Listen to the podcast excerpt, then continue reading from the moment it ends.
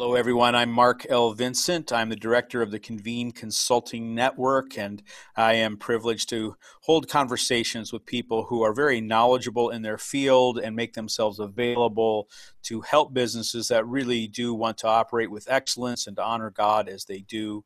And uh, to Today, I'm joined by Shalette Stewart. And Shalette is a longtime friend of Convene, an expert marketer, a lot of Fortune 50 experience, has taught at Harvard, uh, and is available on the Convene Consulting platform. And uh, uh, I really am grateful that you're here, Shalette, and I want to get kind of right into it and talk about some matters uh, around executive leadership development. And you talk about it as something that you do that's uh, tailored. Uh, and I would like you to just kind of unpack that, if you would. Why does designing something specifically for a company even matter as opposed to purchasing it off the shelf, let's say? Yes, well, thank you for having me, Mark. I'm delighted My pleasure. to be here.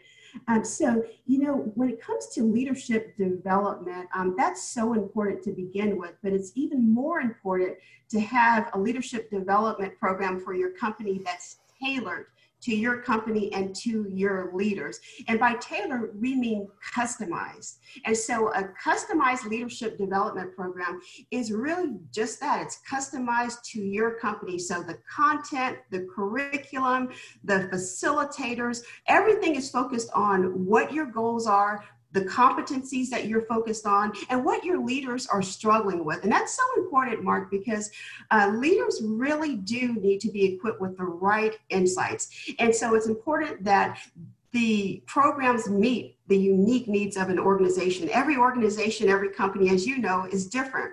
And so this is the way to really maximize uh, the return on investment in terms of learning for your leaders, as well as the investment in the program, because you are focused on opportunities and challenges, strategic and business imperatives for your company. I, I, like that because I'm aware that as companies grow and become more successful, their context becomes even more unique. They, they start to develop their history, they start to be articulate about their culture, they start to have expectations of how hiring is done and who the people are. My experience also is that sometimes folks when they get to that place, start to say, well, now we need to reach out, do something a little bit more higher end. We're going to send some people off to Wharton. We're going to send them off to Harvard Business School. You've done some teaching there. So, what's the difference here between, let's say, an executive course elsewhere and the executive leadership development that might be done internally? Yes. So, with a customized leadership development program for your company, again, the content is focused on your company, but in that actual program, only leaders and managers within your company will be in that cohort. So, it's a wonderful experience because you have the opportunity to really divulge and, and discuss some confidential information and mm-hmm. matters you have the opportunity to focus on practical, pragmatic challenges that your leaders are facing, that your company is facing. So the whole focus is really yours. Whereas uh, with more general executive education programs, we call them open enrollment programs. Those are programs, Mark, that virtually any leader um, can remit payment and, and join the program. And so your managers and leaders would be in a program with other leaders and managers. So the content is very general. Okay, so if you're going general content, expanding your network, then an executive course like what Harvard offers would make some sense. If you're trying to bring a whole culture along together, uh, getting them in front of each other, higher degree of accountability, right now kinds of learning, then the internal and tailored would have some advantage. Is that correct? Absolutely. And to be clear, there's a role to play for each type of platform. The uh, like situation would be to have a combination of both. Okay. So you've been doing this a while and you've uh, had the privilege of doing this in some significantly sized companies where the internal kind of training would be pretty robust. Uh, and I would imagine that there have been executives who lead the organization and executives who are inside that training who get it and those who don't like uh, there are success stories and there are stories that aren't so successful can you give us some examples of that just to illustrate how this works Yes, absolutely. As you mentioned, I have been so privileged to work with Fortune 50 companies as well as some mid-sized and smaller companies. As you and I both know, Mark, a lot of times the challenges and opportunities are quite similar. They're just at different levels. And so what I found is that those companies that really get leadership development. They understand and appreciate the importance of leadership development. So they're typically ones that will uh, prioritize uh, talent development. Uh-huh.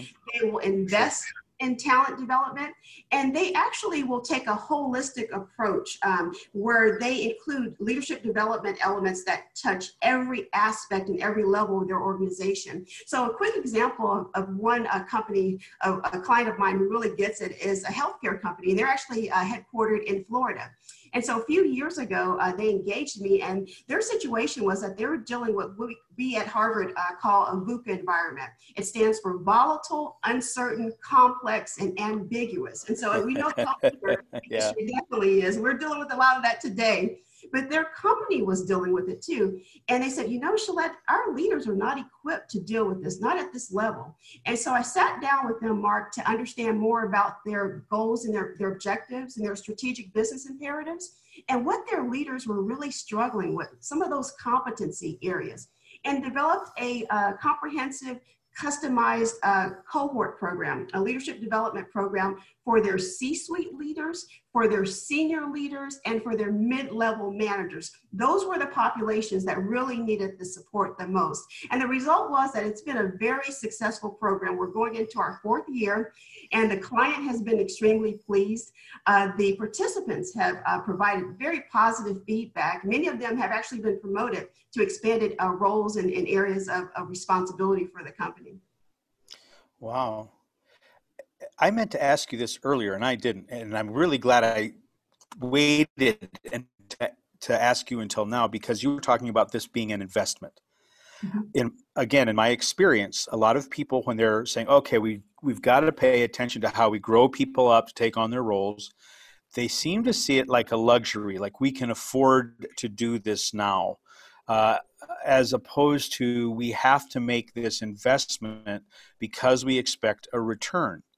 Uh, can you talk a little bit more about this being an investment? Yes, you know, um, I always remind my clients that companies are only as effective as their leaders. And so um, a lot of times that concern is around affordability and, and how, yes. how uh, that investment is in terms of how high the investment and I'm so encouraged because now more than ever, Mark, uh, we can offer customized leadership development programs for all budget levels. And so there are a myriad of different options virtual, face to face, on demand, micro learning to really uh, meet every need of virtually every company. So if you are really serious about driving performance, productivity, and bottom line profitability for your company, then it's important to invest in your managers and your leaders, not just your current leaders, but also your future leaders. I always tell my clients to think about your bench strength. You want to have a talent pipeline in place for long term yes. sustainability. Yeah.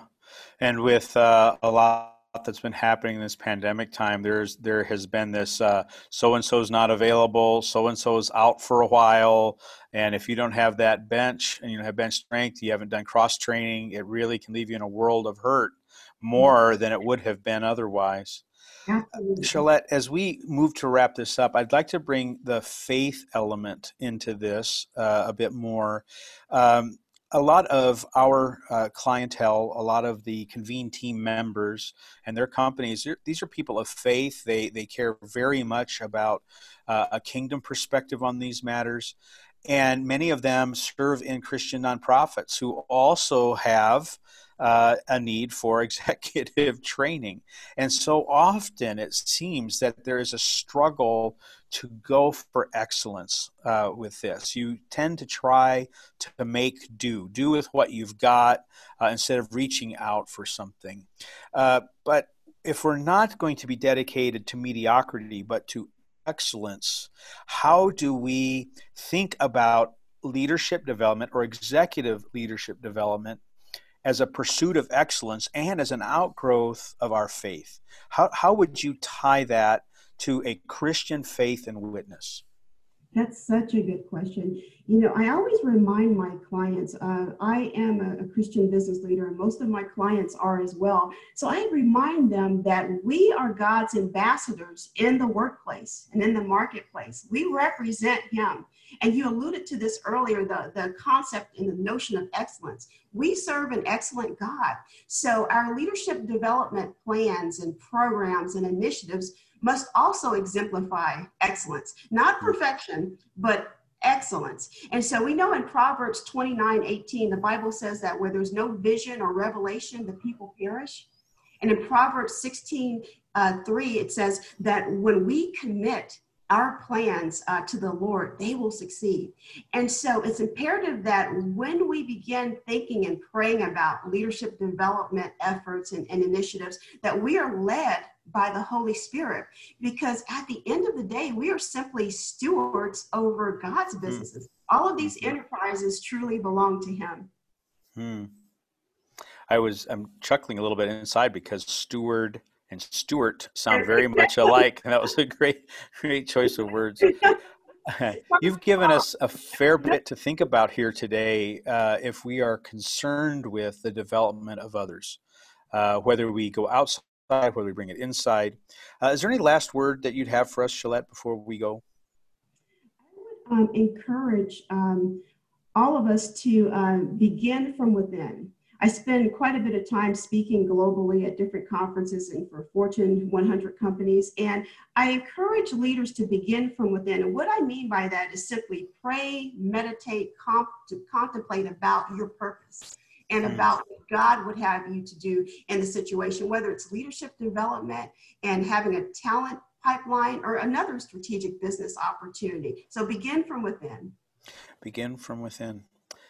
Thank you very much, Shalette. I appreciate your time with us today. I want to thank all of you who are listening to this and wish you well as you lead in your enterprise. Uh, Shalette's contact information will be on the screen here as we wrap up.